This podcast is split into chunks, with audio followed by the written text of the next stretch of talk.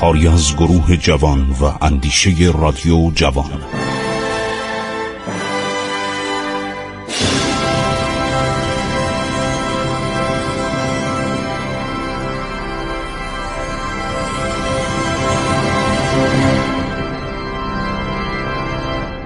بسم الله الرحمن الرحیم. به نام خداوند جان و خرد. شنوندگان عزیز من خسرو معتزد هستم. به شما سلام می‌گویم. با عرض ارادت و احترام به شما درخشش آفتاب فردوسی رو با هم از نو می نگریم و تاریخ زندگی فردوسی که سلسله غزنویان بدان درخشان و مباهیست در ایران بعد از اسلام سلسله های بنی امیه و مروانیان و نیز سلسله عباسیان سعی داشتن عنصر ایرانی و فرهنگ و دانش و تمدنش رو از میان ببرن. و از زمانی که ایرانیان در دولت بنی عباس به قدرت رسیدن به شوکت رسیدن از آنجا که خردمند بودند و از آنجا که دولت مدار بودند مثلا تأسیس وزارتخانه از ایرانیا بوده. کارهای عرض شود که اداری مملکت مالی مملکت با اینها بوده. یکی از برادران برمکی فضل کاغذ رو به ایران آورده. کاغذ نبود. کاغذ از چین می اومد یا از مصر می اومد. ایشون کارگاه های کاغذسازی در مرو و در شرق ایران ساخته و شما می‌دید که تاریخ نویسی تسهیل شد. تا اون زمان کسی نمی‌تونه. باید روی پوست بنویسن پوست گاو بنویسن و پوست بز بنویسن یا اینکه روی پوست گوز بنویسن یا اینکه روی استخوان شطور بنویسن. این صنعت کاغذسازی کارگاه های کاغذسازی به وسیله عرض شود که فضل ابن یحیی خالد بلمکی در ایران عرض شود که متداول شد. خب یه سوالی شما ممکنه بکنید. بعد چطور ساسانیان کتابهایی داشتن کتابهای زیادی می نوشتن اون کاغذ از چین می اومد کاغذ در ایران بود ولی خیلی قیمتی گرانی داشت. کاغذ از کالاهایی بود که چین به ایران صادر می‌کرد. بنابراین این صور ملوک الفارس که تصاویر 27 شاهنشاه ساسانی بود کاغذ بسیار عالی بود که اینا رو چینی ها که از دو سه هزار سال قبل از اون در صنایع مختلف پیشرفته بودن این کاغذ ها رو تهیه می‌کردن و میفرستادن به عنوان کالای تجاری گرانبها. هر کسی نمی‌تونست عرض شود که کاغذ داشته باشه.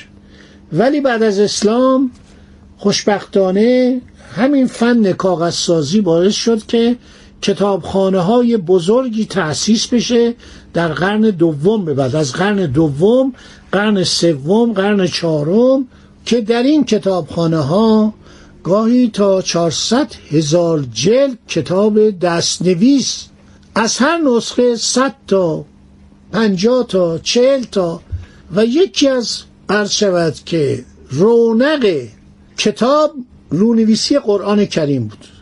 تهیه نسخ از قرآن کریم بود که بعضیا نظر می‌کردن. مثلا یک دولتمندی یک صاحب قدرتی یک امیری یک سرداری نظر می‌کرد مثلا هزار تا قرآن پول بده که خوشنویسان بنویسن. خطای خیلی قشنگی هم داشتن. خط کوفی بود خط نسخ بود. بعدها خط نستلیق که زبان فارسی خطوط فارسی رو به نستلیق می نوشتن ولی کوفی و نسخ و خیلی از این شیوه های نوشتن بوده.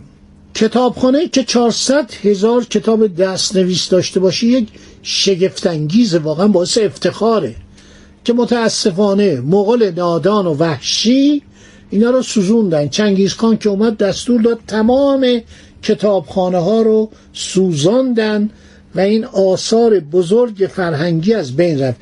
کمان که سلطان محمودم دستور داد تمام کتاب های کتابخانه دیالمه در شهر ری و آتیش بزنن. نابود کنن. صاحب ابن عباد گفتم که وقتی می‌خواستن کتابخانهش رو حرکت بدن هشتاد شطور کم میومد این همه کتاب داشت. خب این کتاب ها تمدن بود این کتاب ها گذشته بود این کتاب ها اعتبار بود. در دوران بنی امیه شروع کردن به سوزاندن کتاب های ایرانی. ولی ایرانی ها جمع می‌کردن کتاب های گذشته رو تاریخ رو جمع می‌کردن. در زمانی که فردوسی که عرض کردم پسر یک اصیلزادی ایرانی دهگانان یا دیهگانان یا دهقانان طبقات متوسط ایرانی بودن خرد مالکا بودن. این پدره آدم حسابی بوده. این پدرش حسن و احمد و منصور هر شود که نام خودشه نام پدرش اسحاق ابن شرفشاست. من جایی خواندم که این بود با مرداویش تماس داشته. با مرداویش که قهرمان استقلال ایران بوده این شرفشاه پدر فردوسی جزو کسانی بوده که با این ارتباط داشته. کنیه اون موقع شما رو می‌خواستن صدا کنن یه کنیه داشتید.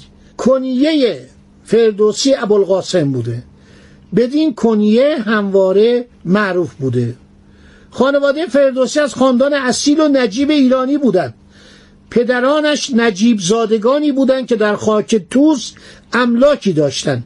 از آیدات املاک خود زندگی می‌کردند. این تابران که قریه بوده که فردوسی درش زندگی می‌کرده به وسیله مغلها قتل عام شد. نابود شد.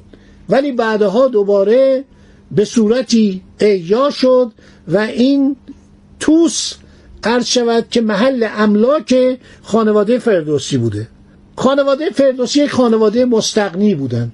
خانواده ای بودن که از املاک خودشون از کشاورزی خودشون از این محصولاتی که به بازار میفرستادن زندگی می‌کردن. ولی بیچاره فردوسی چون من خیلی رو دوست دارم خودم رو مجسم می‌کنم که فردوسی آخرش به کجا رسید. یعنی تمام عمرشو صرف مطالعه کرد. خانوم تحصیل کرده ای داشته. مرحوم سعید نفیسی می‌گفت خانوم فردوسی همسر فردوسی که خیلی هم یاد ازش می‌کنه. زبان پهلوی می‌دونسته. زبان ایرانیان باستان رو می‌دونسته و قسمت هایی از کتاب های دوران قدیم ایران رو از زبان پهلوی ترجمه می‌کرده به زبان فارسی.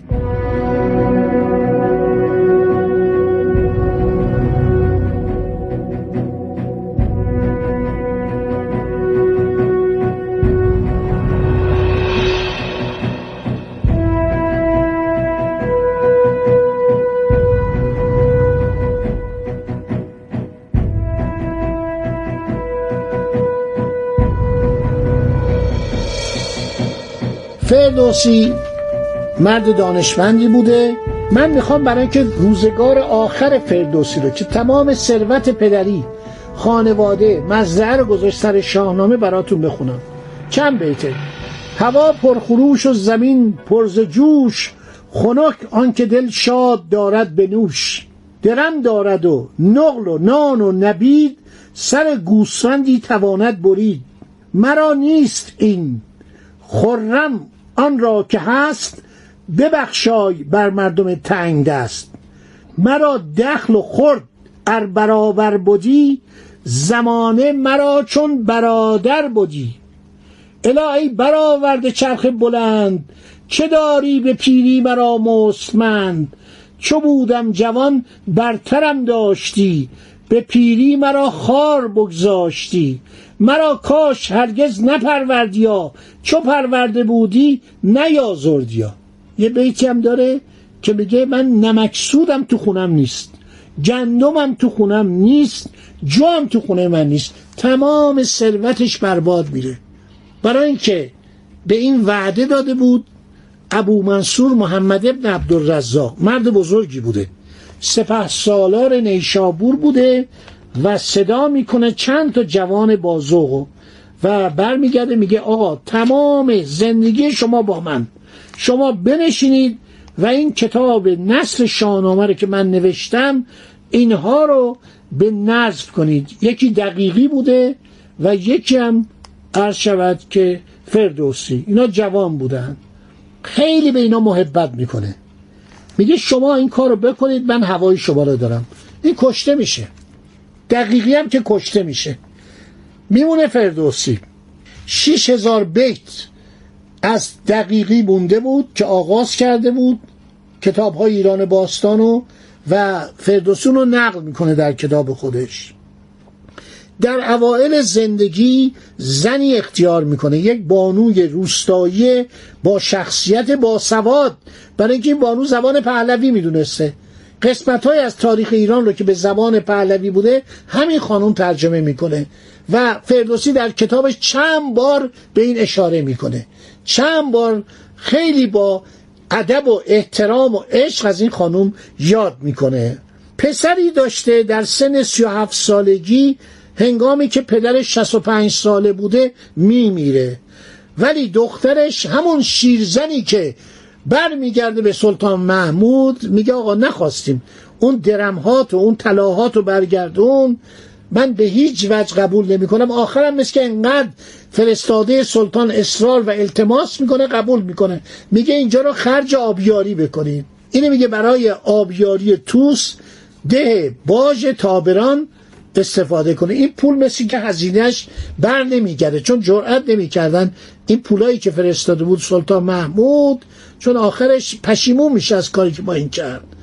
اینو برمیگردونن بعد اون وزیر میاد میگه خانم این کار شما اشتباس دودمان شما رو علا حضرت به باد میده. اینو قبول کن خرج آبیاری و قنات و اینا می‌کنن. و یک شخص تندخوی بیسواد قشری نمی‌ذاره جنازه فردوسی رو در گورستان دفن کنن. شانس ملت ایران بود. برای اینکه جنازه در باغش دفن میشه الان هم این مدفنش در باغ ملکی خود فردوسیه. چون مفصله و بحث امروز ما هم طول کشیده اجازه بدید که در برنامه آینده درباره این شخص مطالب شنیدنی و تازه‌ای براتون بگم. خدا نگهدار شما روز خوشی باشه. ایران با شکوه. 2800 سال تاریخ.